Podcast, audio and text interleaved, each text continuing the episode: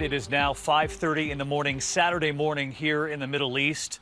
Of course, shortly after ten p m Uh, Eastern, we came on the air with this special report. nine p m Eastern back in the United States, the president addressing the country. And what you're looking at right now is some of the anti-aircraft fire. This is seen over Damascus tonight. These images just coming in uh, shortly after these U S-led airstrikes began uh, in Syria. As we know tonight, this was a joint effort with both uh, Britain and France. Uh, our strong allies. I do want to bring in our retired Colonel Stephen Ganyard, our military analyst, who's been watching this unfold with me all evening long. And Steve, talk us through these images, the anti-aircraft images. Uh, we did hear from General Dunford and Secretary uh, Mattis a short time ago saying they were aware that some of this activity did take place, but they couldn't elaborate on how much damage the Syrians were able to do. Yeah. David, let me put these pictures in perspective for you. Um, when we say cruise missiles, that means they fly very, very low, like an airplane, not like a ballistic missile like we're seeing out of Korea. Very low, about one hundred feet off the ground, and they fly to the target like an airplane, which these pictures you're seeing here, these are just people firing wildly in the air because you see them going way up in the air, and, and they're not shooting at anything. They're making a good show of effort. It's, it's a bit of, uh, of bravery, but these have, this has nothing to do with, uh, with the uh, incoming missiles, and the Syrians had no chance to knock down any of these missiles. Uh, Colonel Ganyard, I wanted to ask you about a tweet that just crossed now from uh, Russia in the U S A. This is a statement by the Ambassador Antonov uh, about these strikes, saying a pre-designed scenario is being implemented. Again, we are being threatened. Uh, this is the Russian ambassador saying, we warn that such actions will not be left without consequences. Steve, we know they had threatened earlier this week to perhaps retaliate to try to bring down one of these missiles. We haven't seen any evidence of that yet. We haven't, David, and there was back-channel communication going on between, as General Dunford said, between the Russians and the U S all week long, trying to minimize the, any uh, uh, possibility of Russian casualties. All of the Russian ships left the, the uh, port of Tartus, and all of their airplanes flew uh, away from their air bases. So there was really very little uh, that was going to happen here with the, with the Russians. I think the Russians ought to be really happy with what they saw tonight.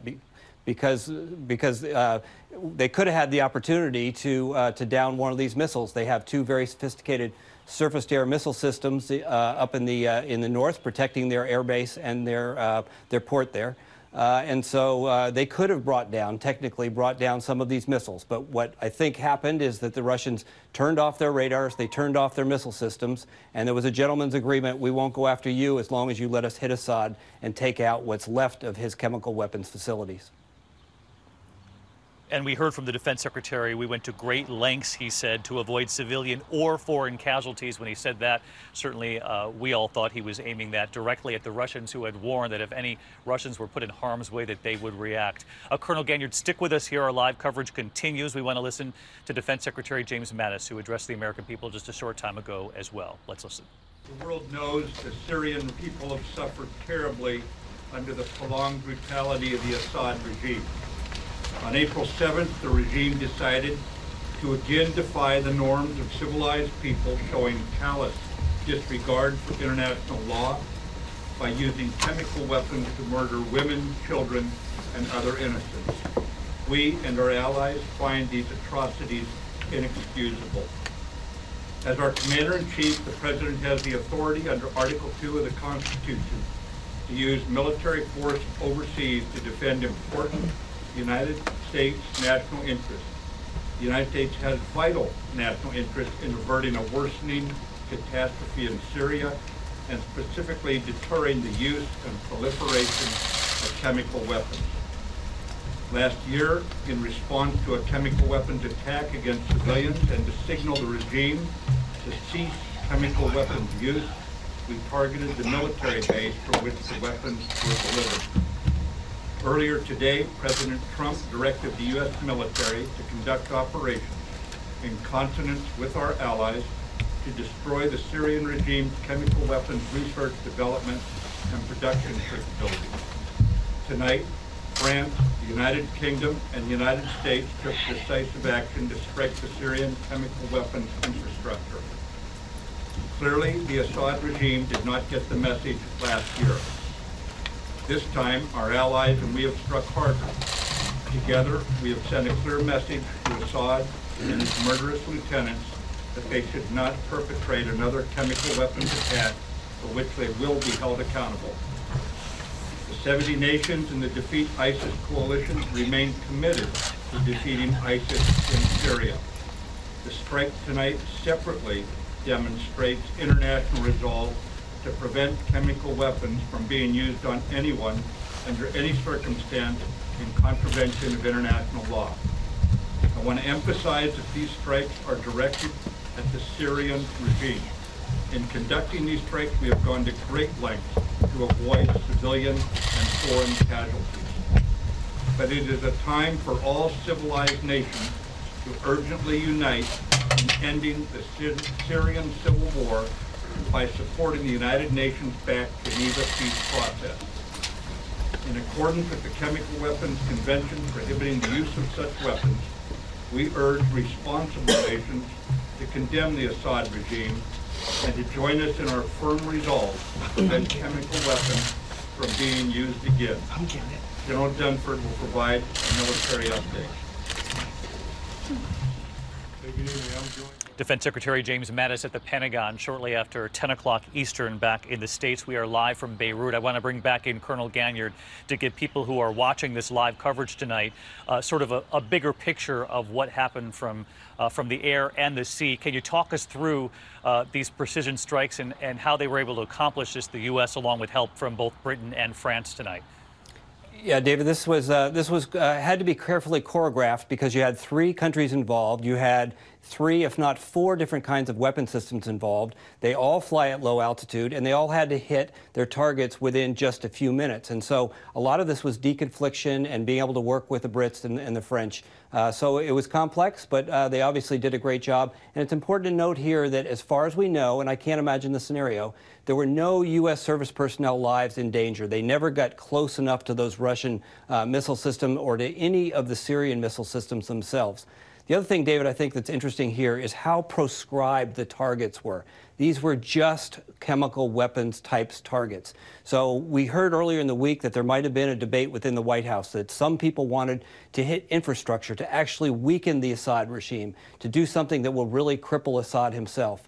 And there were others who said, no, no, we're only going after chemicals. We know the French and the British said, no, we're only signing up for, for chemical weapons. So in the end, this much smaller target set that did not go after Assad, really all it did was shout the same message that the U S shouted a year ago. It is not a new message. Let's see if Mister Assad pays attention this time.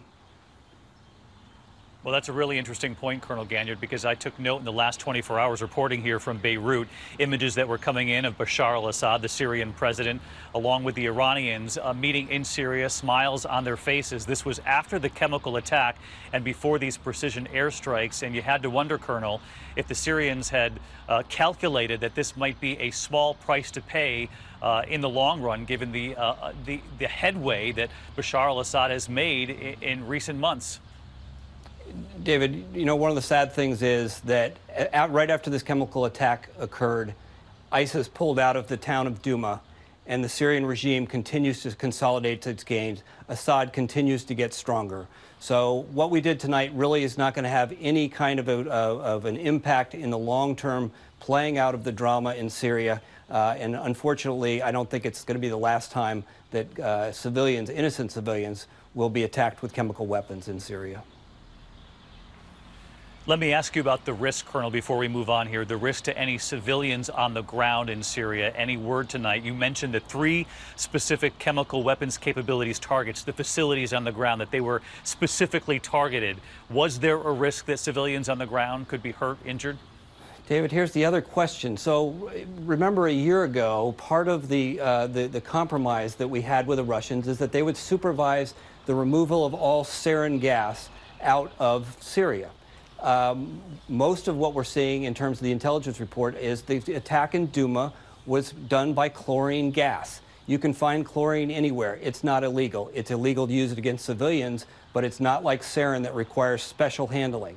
So, you know, how do we prevent something that's as common from chlorine being used against civilians if there's no video there, if there's no news, if there's no N G Os to take the pictures of civilian suffering? There's no reason to say this won't happen again. All right, Colonel Ganyard, stay with us as our coverage continues. I want to get back to our chief global affairs correspondent, Martha Raddatz, because it was just a year ago, Martha, you and I were, were on the air talking about uh, another precision airstrike. At the time, it was the airstrip, but then within days, we saw aircraft, aircraft, Syrian aircraft, then taking off from that strip uh, yet again. Uh, is there is there going to be concern that because of the nature of these targets this time, that uh, perhaps they didn't denigrate the Syrian forces as much as perhaps they would have liked to? Well, Secretary Mattis, one of the things he said tonight is that they used double the number of Tomahawk missiles or cruise missiles in this strike on these three separate facilities. That's not a whole lot of missiles. It might sound like a lot of missiles saying double the number, but there were fifty-nine last year, so we've got about one hundred eighteen this year. So whether that destruction is permanent or whether they can rebuild, certainly the U S and its allies will keep an eye on these facilities. But you look at them, the first target, the Scientific Research Center, a center for research and development. The second, a chemical weapons storage facility west of Holmes. Uh, the primary location of Syrian sarin, and to Steve's point there, uh, you know, what about the chlorine? And the third, contained chemical weapons storage facilities and important command posts. You wonder if there was any sort of uh, lives lost in those facilities. It was obviously at four in the morning, uh, which is one of the reasons they probably waited until dark, is because they hoped there were not people in there. But uh, Secretary Mattis also made the point again and again about civilian lives, uh, mitigation risk of civilian casualties, and minimize to the maximum degree civilian casualties. You know, we heard him talk about this just yesterday up on the Hill, talking about what his greatest concern was, and he said concern that we don't add any civilian deaths. We're trying to stop the murder of innocent people, but on a strategic level, it's how do we keep this from escalating out of control. It seems to me that Secretary Mattis uh, won this argument in many senses because it wasn't a broader strike. It wasn't against the infrastructure in Syria or, or any sort of command and control centers that would really hurt Assad. He went directly after these chemical weapons infrastructure facilities, chemical weapons capabilities. We heard the president say that. But again, they did not go after those airfields this time because I think they just thought they'd build them up again. And Martha, a quick question before we go to break here and check in with, with the rest of our team. But how big of an influence did you think Secretary Mattis and uh, had on the president and his top national security team this week? We, we, we saw sort of a change in that timeline initially presented by the president, the tweet warning of, uh, of shiny new missiles on the way, uh, then saying uh, before the American people that he'd have a decision within twenty-four to forty-eight hours. We know that then several days went by, and as you point out, it would appear that Secretary Mattis's strategy won out in the end. Well, I, I think President Bush, uh, President Trump rather, greatly appreciates Secretary Mattis's input. He listens to him. He is very deliberate. He is very thoughtful. He will lay out many options, but he will also tell you what will happen if you pick that option. And I think one of Secretary Mattis's concerns was that there would be an overreaction in Syria. There would be an overreaction elsewhere. And what do we do next? I think people like Secretary Mattis, who is a retired four-star Marine, are always looking for the answer to the question, how does this end? What would happen next if we did X, Y, and Z? And I think this was what Secretary Mattis and General Dunford were most comfortable with, thought it would work the best, and targeting just those chemical facilities. Hi everyone, George Stephanopoulos here. Thanks for checking out the A B C News YouTube channel. If you'd like to get more videos, show highlights, and watch live event coverage, click on the right over here to subscribe to our channel, and don't forget to download the A B C News app for breaking news alerts. Thanks for watching.